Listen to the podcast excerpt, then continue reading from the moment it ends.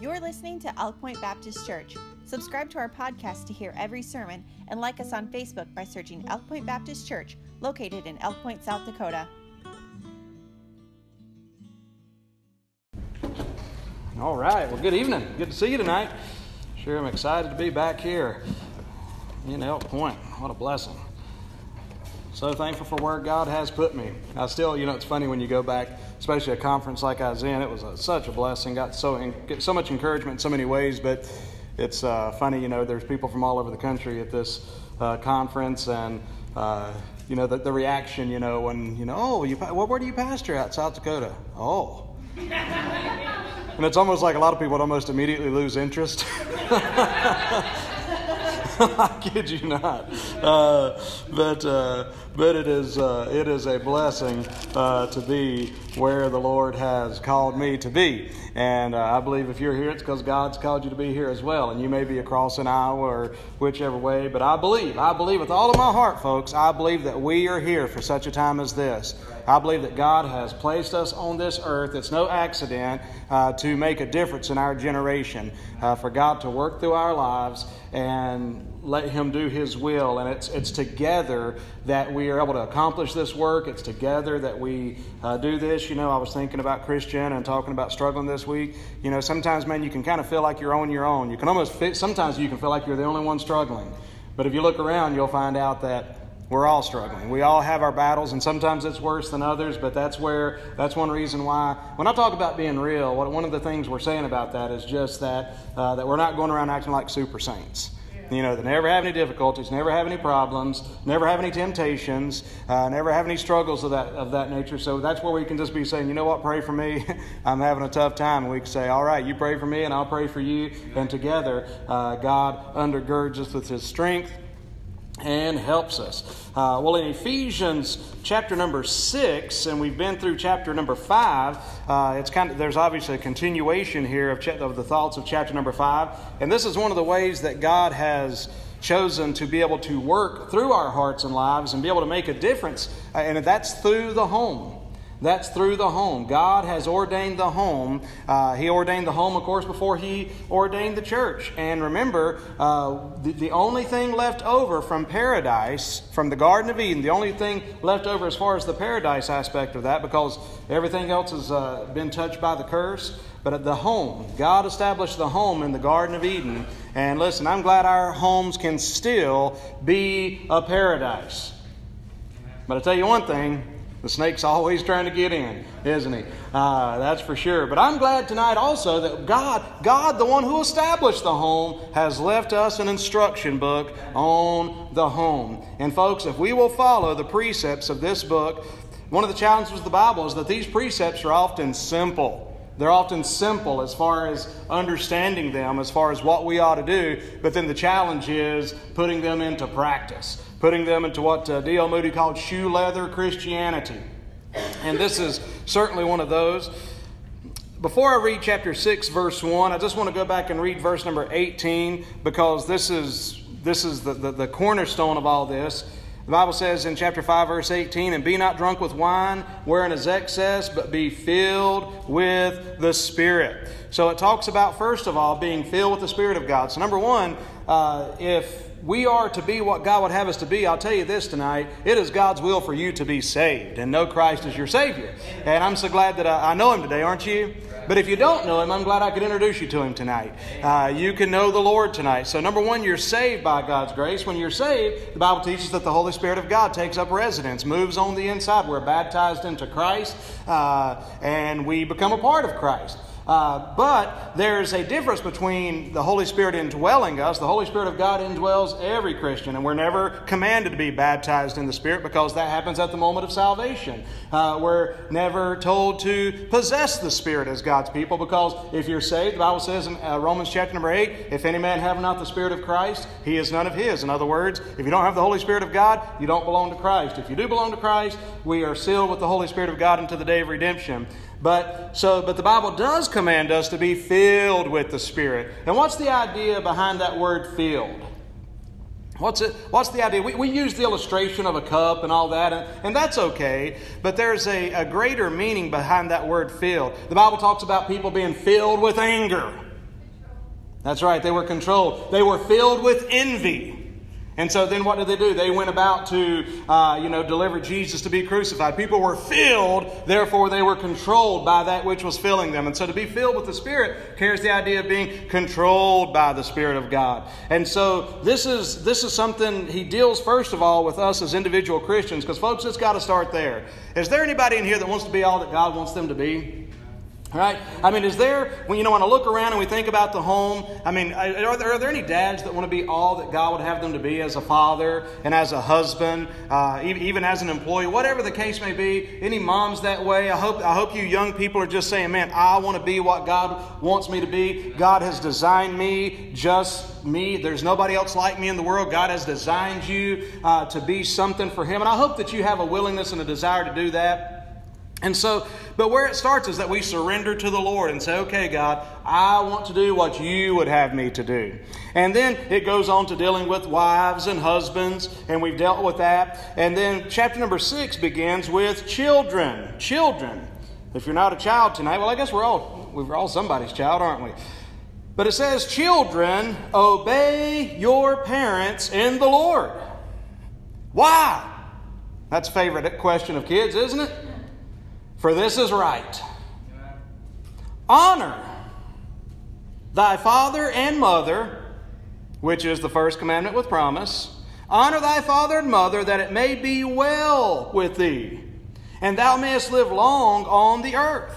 And ye fathers, provoke not your children to wrath, but bring them up in the nurture and admonition of the Lord.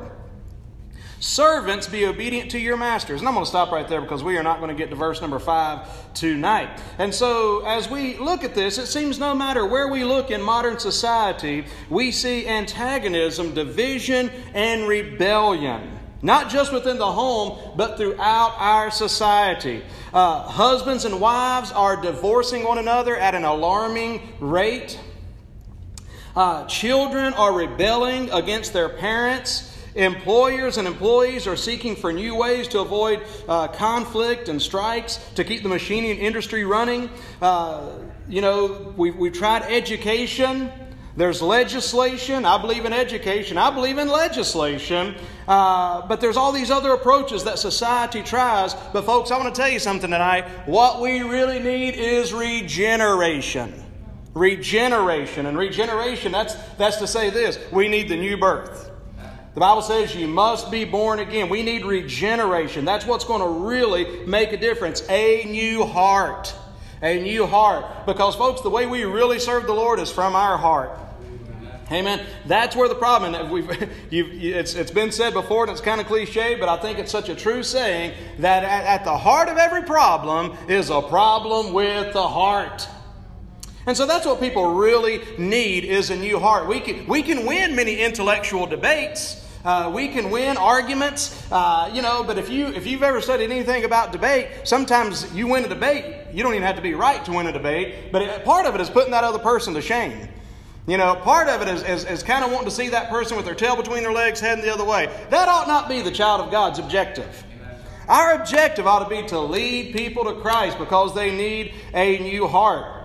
And so, as American Christians, we've got to remember that while we need to be active and, we need to vote, we need to voice our opinion, we need to voice truth, we need to remember that at the heart of this thing is that people need to be saved.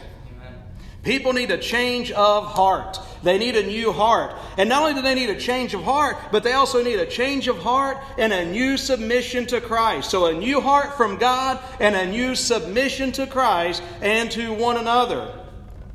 Ephesians chapter 1 verse 10, so going back to the beginning of this book, says how that it's God's program to gather together in one all things in Christ. Paul indicated that this spiritual harmony begins in the lives of Christians who are submitted to the Lordship of Christ. Now, what's it mean, the Lordship of Christ? He is our Lord and Savior, but one of the things that we know is that if He's our Lord, that means He's the one in charge. That means we do what He says. And, as I say that, I can't help but remember Simon Peter when Jesus spoke to Simon and said, here's what I'm going to do. And then Simon Peter speaks up and says, not so, Lord. Yeah. In other words, no, Lord. Those don't go together. If he's Lord, it's yes, Lord. It's yes, Lord, because he knows, doesn't he? And so in this section, there's a couple groups that we're going to address tonight. Number one, we're going to address Christian children. Number two, we're going to try to address fathers as well. And so verses 1 through 3. Now, again, we'll see children obey your parents in the Lord. Paul, this is interesting, isn't it? I like this. Paul did not tell the parents to go home and tell their kids to obey their parents in the Lord. I like it that Paul was speaking directly to the children. You know, we live in a time, man, I tell you, we expect oftentimes way too little out of our children today. It's interesting. You know, we're celebrating the 4th of July. You go back, and I love studying early American history, and it's amazing how young folks would be, how young people would be when they'd excel. I'm talking about 13, 14 years old. Being fluent in Greek, Latin, maybe another language or two, being able to get into Harvard University. John Quincy Adams, I think at the age of 13, was an assistant to a diplomat. I think by the age of 14, he was an ambassador over in Europe.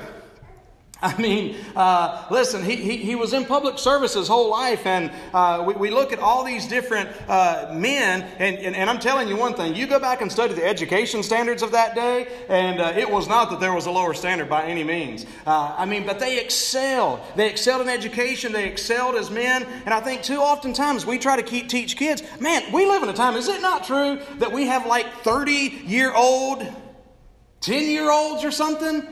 In the day and age in which we live, you know what I'm saying. It's like, but people are, the expectations oftentimes are too low. Paul spoke to the kids. He said, children, obey your parents in the Lord. God speaks directly to you. I believe this with all my heart. The young people in this church, the young people in general, are not the church of tomorrow. They are the church of today. Your service for Christ is right now. Not when you get older. What's that about? Do something for God right now. Remember now thy Creator in the days of thy youth. Thank God. God speaks to you. Seek Him. Because I'll tell you one thing tonight. He's seeking you. Think about that. It looks like most of the younger people are on this side, so I'll step over here and say, think about that, young folks. The God of the universe. The one that spoke the universe into existence. The one who by His word, it consists. It's held together. That great and mighty God made you. That great and mighty God created you with a purpose. And He is seeking after you. He wants to do something in your heart. And He wants to do something in your life. He is speaking to you. This Bible is for you. Right. And I know we don't send as many letters as we used to send, but isn't it nice every once in a while to get something that's addressed to you? You know, nowadays they're tricky. You know, you'll get stuff in the mail that looks like a check. I'm like, hot dog, wonder what this is going to be. You know, and of course it's just some bogus offer. But man, it's nice every once in a while to get something that's actually personal, straight to me. I don't know, where that would be to equivalent. But what I'm saying is this. God speaks directly to you. He's got a letter just for you. He's got the Bible, and that goes for each of us. But it's cool that God right here speaks to the young people. He speaks straight to them. Children, He says, obey your parents in the Lord, for this is right. So, again, He speaks right to them, right in this assembly. And of course, there's an assumption here that, number one, there were kids in the congregation to where Paul was preaching, and that so Christian families would attend public worship together just like we do today. And no doubt that the parents explained the Word of God to the children when they came home. He gave them 4 reasons why they should obey their parents. So if you're a young person here tonight, you're still at home, there's 4 reasons you should obey your parents. Exciting. All right. 4 reasons you should obey your parents. Well, notice the first thing here. This doesn't just go for Christian parents, but if your parents are Christians, it's even a better reason. The Bible says, children, obey your parents in the Lord. In the Lord. Now, in this situation, for those that have Christian parents, this argument, of course, is the theme of the entire section, and that is in Christ. When a person becomes a Christian, he's not released from normal obligations. Let me back up there. It's not only the parents being Christians, But if you as a young person are a Christian, you need to obey the Lord. You need to obey your parents by, you follow the Lord, you honor the Lord by obeying your parents. Sometimes people think when they become a Christian, they get released from the normal obligations of life. If anything, in his faith in Christ ought to make him better. So if you're a Christian, you ought to be better in the home, not worse. And I say that, this kind of would go to the next section about verse 6 and so forth about the way we are as workers. But I used to work with a fellow. I used to go to a church with this guy, and I worked with him. And man, I'm telling you, if there was a lazy person, it was this guy. I mean, he would do, you know, you ever known people that worked harder to get out of work? I mean, it's just like, you look at him, it's just like, dude, it was so much harder for you to avoid and get around all this than it was just for you to do what you were supposed to do. But this guy, I think he would use more energy in a shift to get out of work than he would to actually work. But here's the thing about the guy. He was a preacher. He was always going around witnessing to everybody. God bless him. That's wonderful. But I'm telling you, he was trifling. I mean, and it's just like, come on, man. But his whole thing was, he was a Christian, you know, and he was and he did not feel like he had to be under the same rules as everybody else. You know, and you know, I'm going around here witnessing, I'm doing the Lord's work. I'm like, buddy, people aren't listening to you too much when they're having to pick up your slackness. Amen. Okay. So, but it's the same way. So as a young person in the home, being a Christian doesn't mean you are released from these rules. It means that you ought to be even more so. This is going to the Colossians. Colossians and Ephesians kind of go hand in hand. To the Colossians, Paul enforced his admonition. Here's what he says when he talks about children obeying your parents in the Lord. Colossians 3 verse 20. The Bible says, "For this is well pleasing unto the Lord." That's a good motivation. Do you want to please God? Obey your parents. Obey your parents in the Lord, for this is right. So the harmony in the home that God has here, beginning in chapter 5, going into verse number 6. So the first thing he says is, if you are saved, if you're a Christian, obey your parents. Do what your parents say to do. But then he goes on to say this, for it is right. For this is right. Children, obey your parents in the Lord, for this is right. There's an order in nature ordained of God that argues for the righteousness of an action. Since the parents brought the child into the world, they can bring you out of the world. No, that's not what I was going to say. Since the child brought the children into the world, they have more knowledge and wisdom. Hold on, young people. I hope you'll say amen. But your parents have more knowledge and more wisdom than you do. And if you don't know that now, you'll know it in a few years. You'll start figuring it out that your parents weren't quite as stupid as you may think they are sometimes. We see it in nature. Even young animals are taught to obey. The modern version, the modernistic version of Ephesians 6:1 would say, "Parents, obey your children, for this will keep them happy and bring peace to the home." But that's not right, is it? But we live in that time, don't we? I mean, it's amazing, you know, to see parents. I've seen parents that are just so submissive to their kids, and I don't care if they're this high. They do what they say. I mean, and I'm just like, what is wrong with you people? You are not helping this kid out whatsoever. Because what's going to happen? We've got school teachers in here. What's going to happen when that kid comes to school and says, "Hey, here's what I'm going to do, here's what I'm not going to do"? Well, it's not going to go over too well. And unfortunately, I'm looking at Kurt back there. I guess you're limited on what you can do about it. But I'll tell you one thing. You're not helping that kid. That kid's not going to be able to get the education that they need. They're not going to be able to get the help they need. And so, but that's what happens. What happens, and this is where we're at, what happens when you get to the job and the boss says, "Hey, go do this or that"? I don't want to do this or that. You know, and it's just a shame. And so the Bible says, "Children, obey your parents in the Lord." So that's one reason. "For this is right" is the second reason. The third reason is that obedience is commanded. How many of you kids love it when your parents give the answer to your question? "Because I said so." Now that may not carry as much weight as this does, "because God said so." Children, obey your parents in the Lord, for this is right.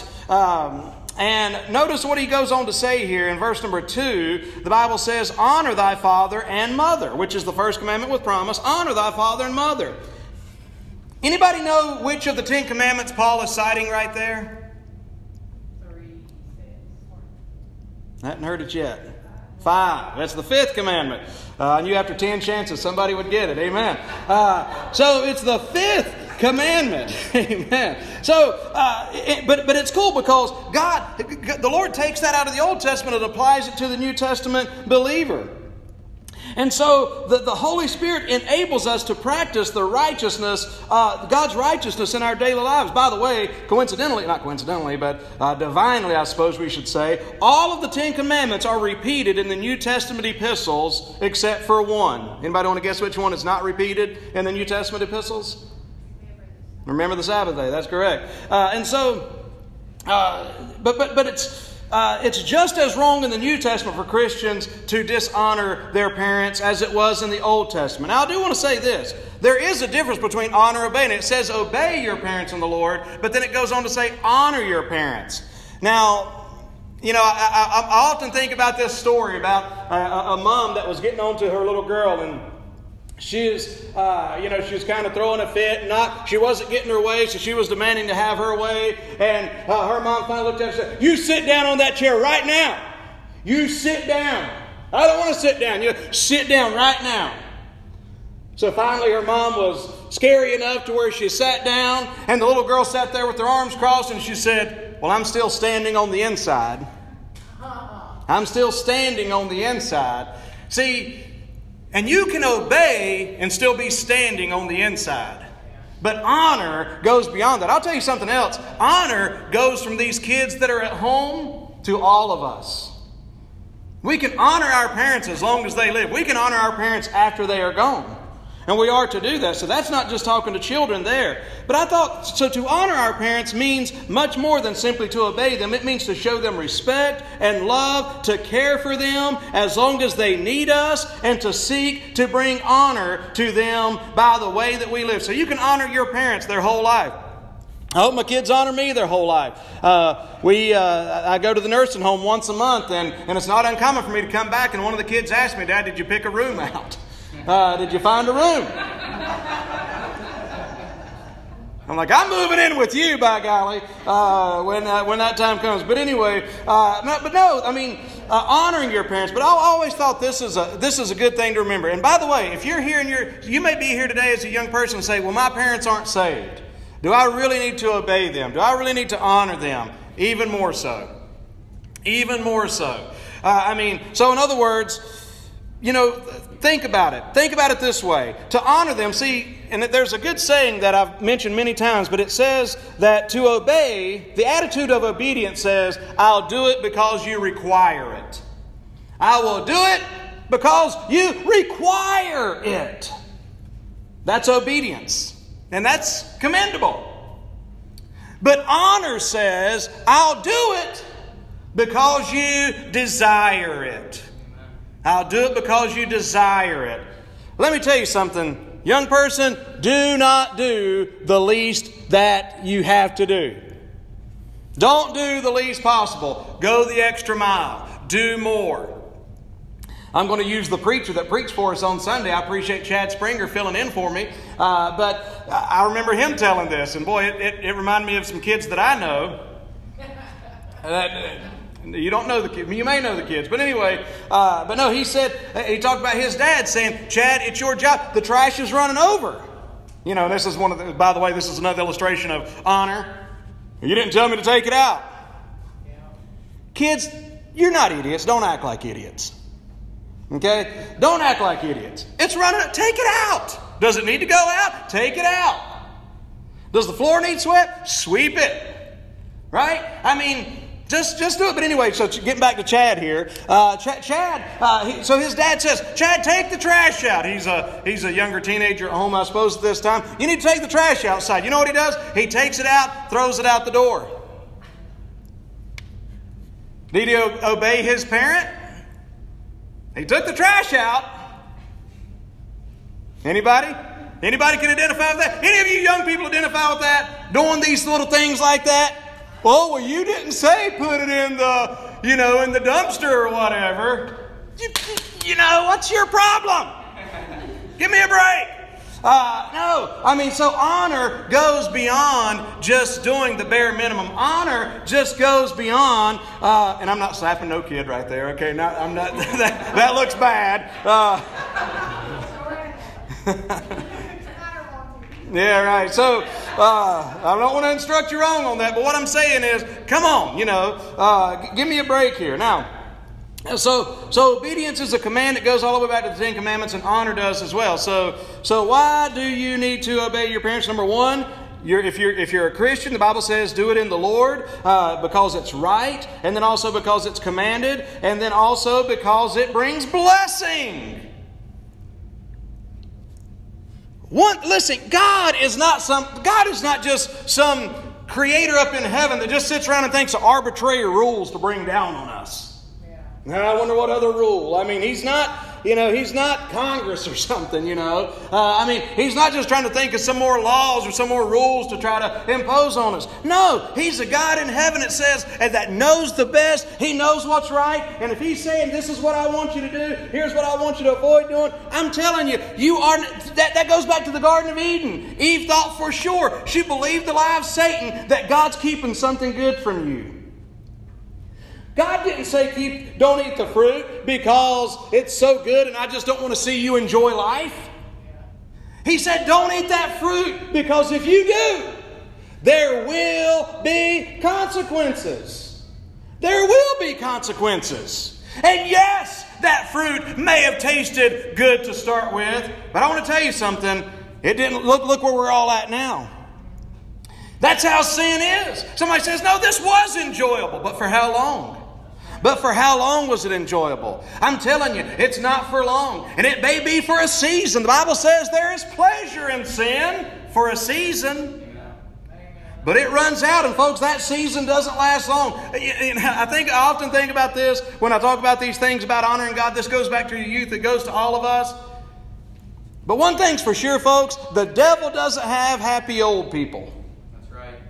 And as a young person, you're not thinking about being an old person right now. And us young people, right? Cool kids, hip. I'm down with you guys, right? I know y'all look at me like one of y'all and everything. But no, as a young person, you're not thinking about being old. But there's something to learn about that. God has some happy old folks.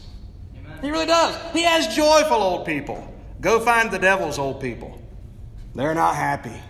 They're miserable, they're cranky, they're mean. Why? Because at some point in their life, they chose to have this much pleasure, and then they've lived the rest of their lives out in misery.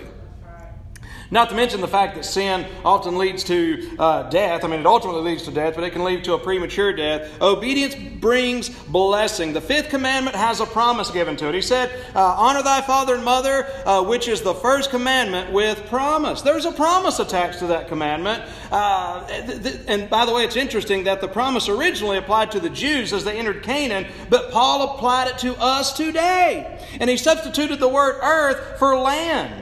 And he tells us that the Christian child who honors his parents can expect two blessings. That it may be well with thee. Verse number 3. See what it says there? That it may be well with thee. Why does God tell you to do something? Because He wants it to be well with you. One thing I can always promise you about God, not only is He not just up in heaven making arbitrary rules, just to lay down some new rules on somebody. He's not doing that. He's giving these to us because He loves us. And I tell you something else. He's doing everything God does. God wants to bless you. Amen. He really, really wants to bless you. But if you do not walk in the path of blessing, God cannot bless you.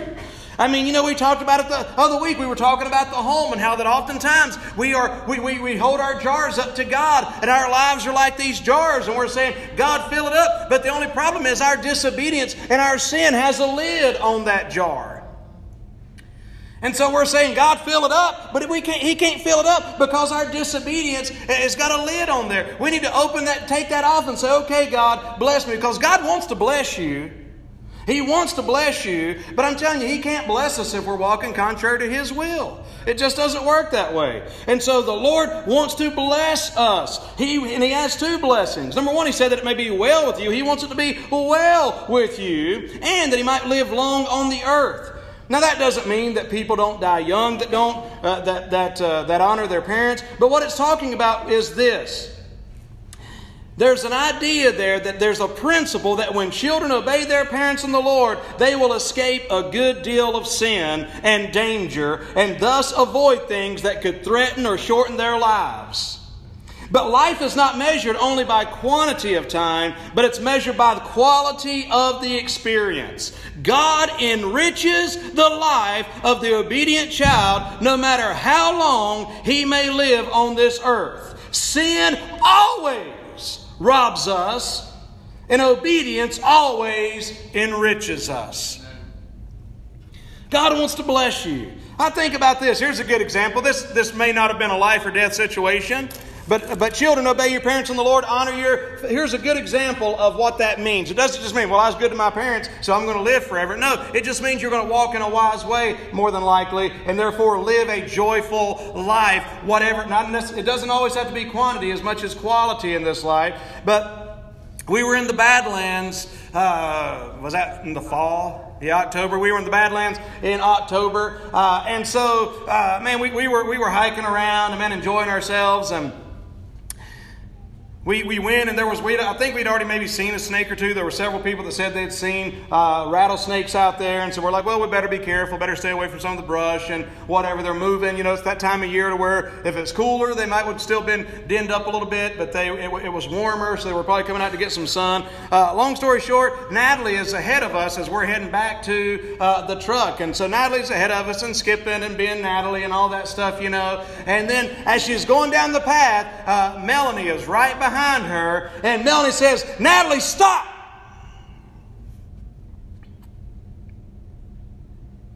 You know what Natalie did? She stopped.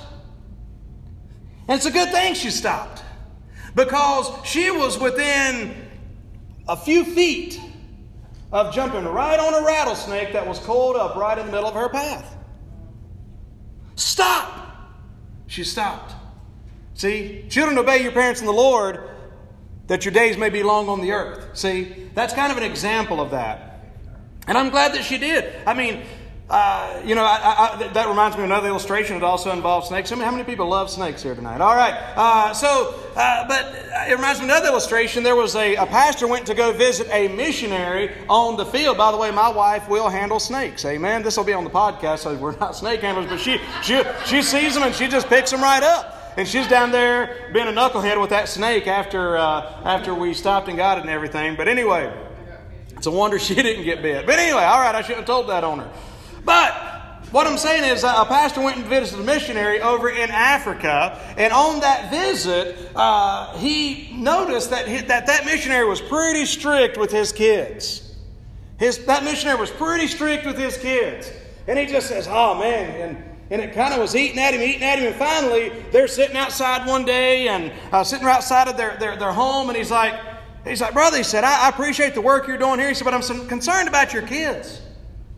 He said, you've already taken them from the comforts of America. You've moved them to a new culture. This is all got to be a tough transition for them. And to me, it just feels like you're being a little strict on your kids. Right in the midst of this conversation, that pastor's son is sitting over here by a tree. And out of this tree, there's climbing a green mamba out of this tree. That pastor or that missionary right in the midst of this conversation looks over at his boy, calls his boy's name and says, son, come here right now. That boy got up and came to his dad right now. And that pastor got a lesson right there. You know what? Maybe it's not so bad to be a little strict. Maybe it's not so bad that we teach our kids to listen. Maybe it's not so bad that our parents, that our kids know. Did I say something backwards? But maybe it's not so bad when our kids know that when we say something, we mean it. We mean it. And here's one of the greatest reasons for that. The Bible in the book of Proverbs has a lot to say about this, but it talks about delivering the child from hell. You know what I believe with all my heart? One of the desires I've had for my kids is that the first time, number one, that God ever speaks to them about being saved, I wanted them to get saved. Amen? I wanted them to follow the Lord. And I want them for the rest of their lives to know, okay, Lord, you said to do this. That's what I'm going to do.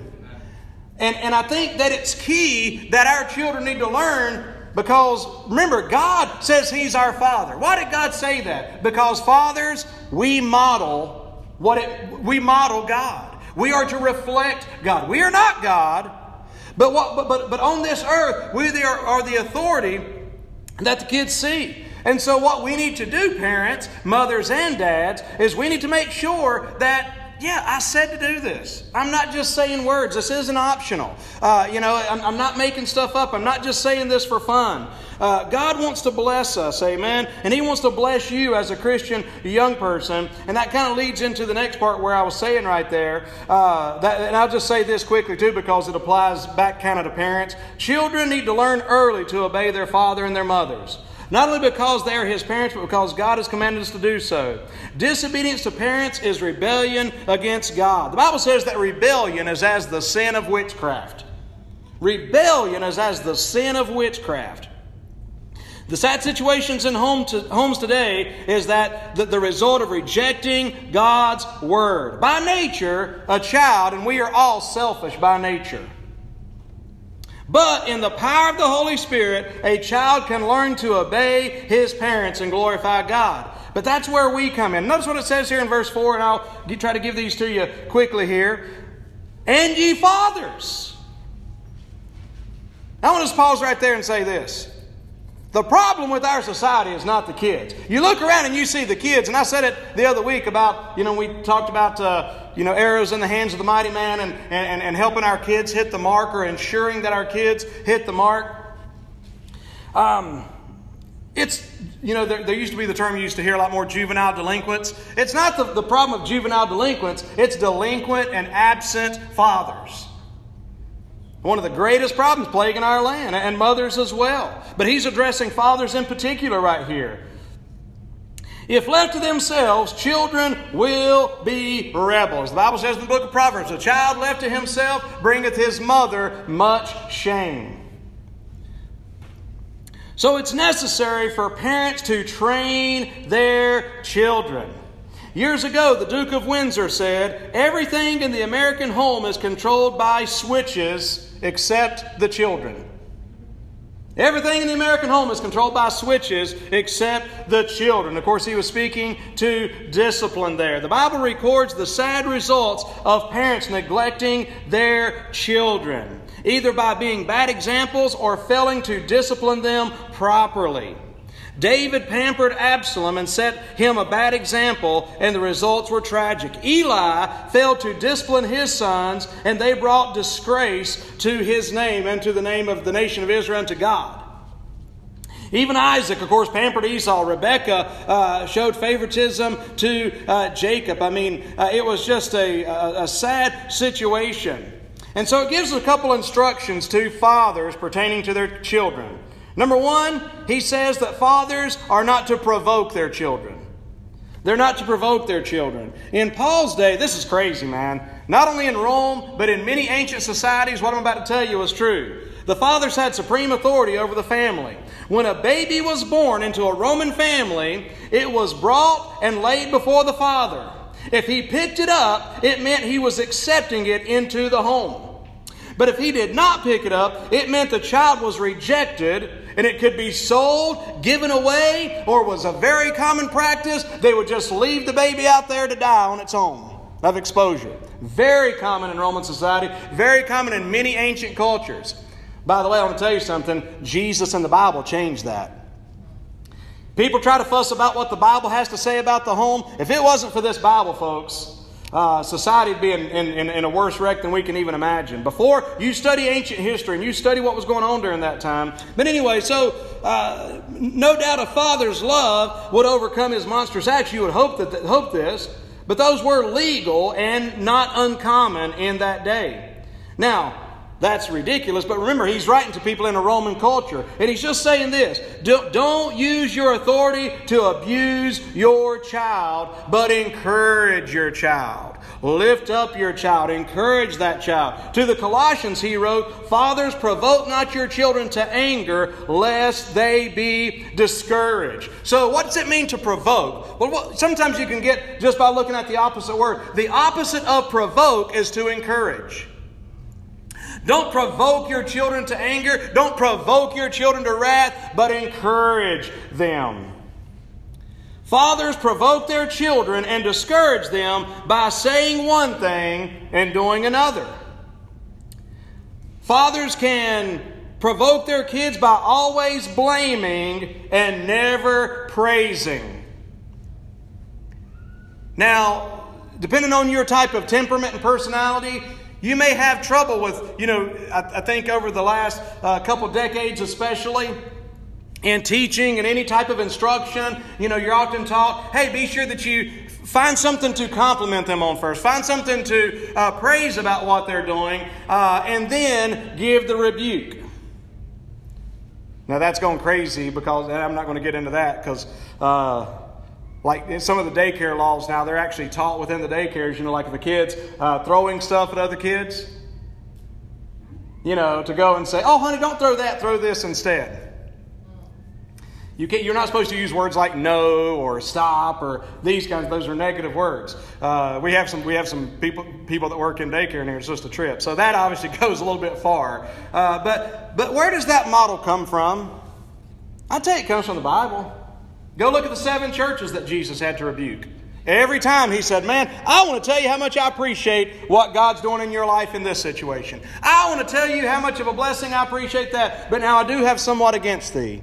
I do have something I need to bring up here. The Apostle Paul, as he goes through, he tries to praise and give credit to these, to the churches. And then he goes in with the rebuke. Because for some of you, I know that can sound cheesy and whatever else to be just like, hey, you're doing this well, but this is something that you could improve on.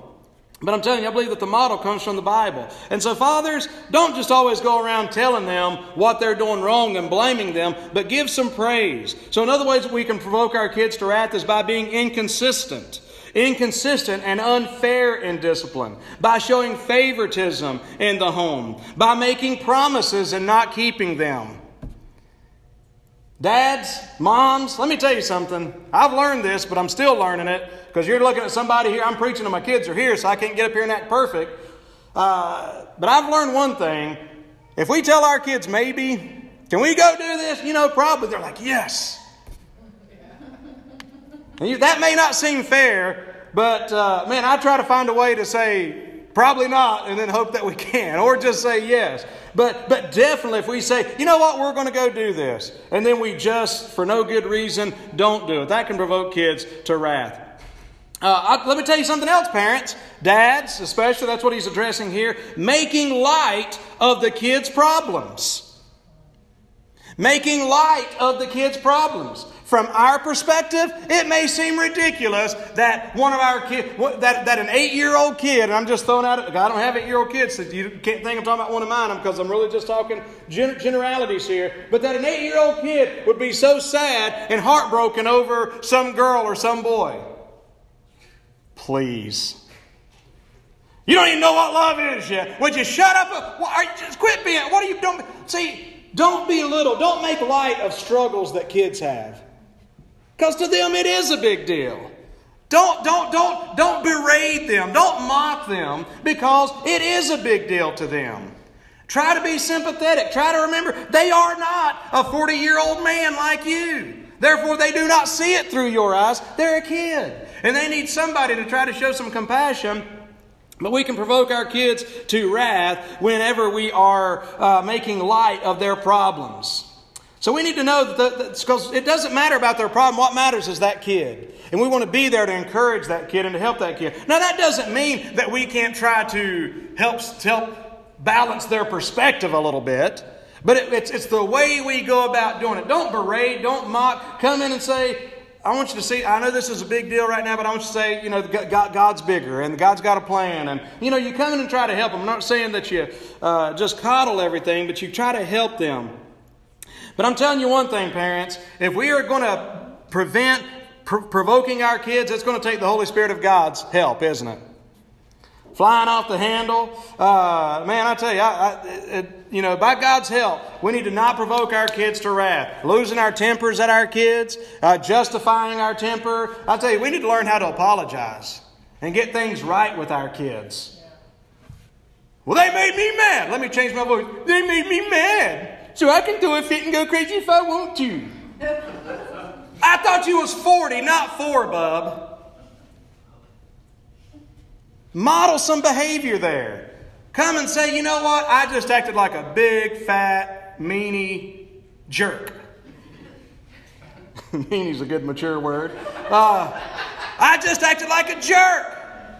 And I'm sorry. Evan will often say, oh, it's okay, Dad. I don't care. I was like, no, it's not okay. It's not okay. And so, God help us to be humble, because I'll tell you one thing, we are going to drop the ball sometimes. But when we do, we need to get it right. Amen? All right. So, quickly. So, not only that, so we must not provoke them, but also the Bible says the father must nurture their children. The Bible says, bring them up. Notice what it says here with me. Verse 4, and ye fathers, provoke not your children to wrath, but bring them up in the nurture and admonition of the Lord. All right, so quickly nurture them. That simply means this. Bring them up. It's the same word that means nourish within Ephesians 5:29. When the Bible says husbands are nourishing their wives, they nourish their children. The Christian husband is to share love and encouragement in the Lord. It's not just talking about nurturing physically, as far as providing food and shelter and clothing. And man, God help our men. And boys, let me tell you something. Be a provider, amen? Be a worker. Take some pride. Take some responsibility. Don't be always trying to live off of somebody and mooch off of somebody. Take some responsibility. Try to do something. Learn to work. And you say, well, my dad's not teaching me with that. Well, God will teach you that, amen? Follow what God's telling you to do. And it'll be a blessing. But it's not only just providing shelter and clothing, but he must also nurture them emotionally and spiritually. The development of Jesus is an example. The Bible says in Luke 2:52, and Jesus increased in wisdom and stature and in favor with God and man. Here's a balanced growth, intellectual, physical, spiritual, and social. Nowhere in the Bible is the training of a child assigned to agencies outside the home. We need a good church. We need good preaching. We need good teachers. But man, the parents that I have met that think that's what it took. I brought my kids to church. Now, I'm not picking on anybody that's in any kind of situation. What I'm doing is I'm preaching to people whose kids are still at home and still have the possibility, even for you and your grandchildren. Well, I brought them to church. I don't know what happened. The preacher didn't do a good job raising them. The Sunday schools didn't do a good job teaching them. No, it's not their job. It is their job when they come here, but it's not this church's job. It's not the Sunday school teacher's job to raise my kids. It's mine. It's mine. And I've got to embrace that. And we need to have a good church that's got good ministries, and I'm glad that we've got that, and they're growing and everything. But you understand what I'm saying. It's not up to other people. It's up to us. And so we must nurture them. Also, we must discipline them. The word nurture also carries with it the idea of learning through discipline. It's translated chastening in Hebrews 12. Chastening. Some modern psychologists oppose discipline. And I'm not talking about abuse, I'm talking about discipline. And many educators often follow that philosophy. Let the children express themselves, they tell us. If you discipline them, you will warp their characters. I'm telling you, I think you see the opposite of that. Discipline is a basic principle of life and an evidence of love. The Bible says, whom the Lord loveth, he chasteneth, and scourgeth every son that he receiveth. And so we must be sure that when we discipline our children, that it's done in the right manner. To begin with, we must discipline in love and not in anger.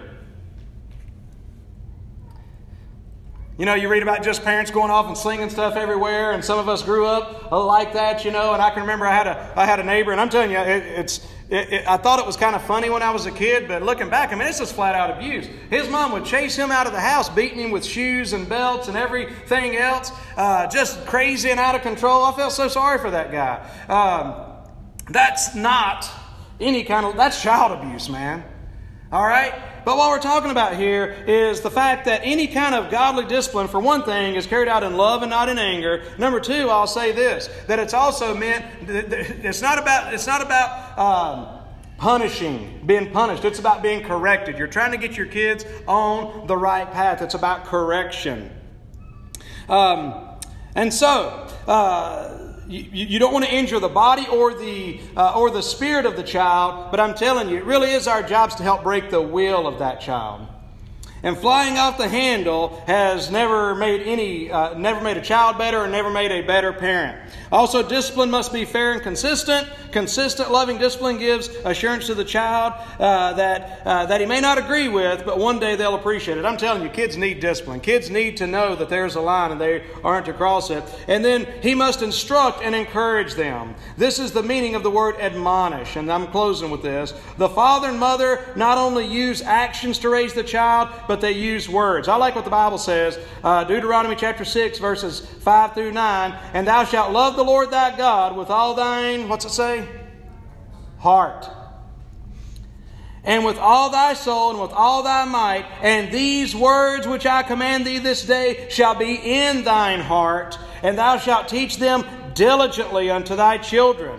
And thou shalt talk of them when thou sittest in thine house. And when thou walkest by the way, and when thou liest down, and when thou risest up, and thou shalt bind them for a sign upon thine hand, and they shall be as frontlets between thine eyes, and thou shalt write them upon the post of the house of thy gates. The book of Proverbs, for example, we have an inspired account of a father sharing wise counsel with his son. By the way, his 14-year-old son. His 14-year-old son that he expected to be able to follow these precepts. He had expectations. Our children do not always appreciate our counsel, but that does not eliminate the obligation we have to instruct and encourage them. And instruction must be always tied to the Word of God. And so, I know that my kids may not always appreciate, I like to lecture. Can you tell? Thank you. And I really try to reel it in. If I lectured as much as I wanted to lecture kids, it'd be worse than it is now. Amen. But I'm trying to reason. I'm trying to give understanding, And I may go overboard, but the fact is, it may not always be appreciated. But by God's grace, I don't know about you, Father, but I want to be able to stand before God one day and say, I did what you told me to do, Lord. Now, we may not do that perfectly, but the idea is that's the pattern of my life. I'm trying to follow you. I'm trying to bring my kids up in the nurture and admonition of the Lord, trying to love and appreciate my wife, trying to raise my kids upright for the glory and honor of God. And I'm telling you, God will bless it. Amen.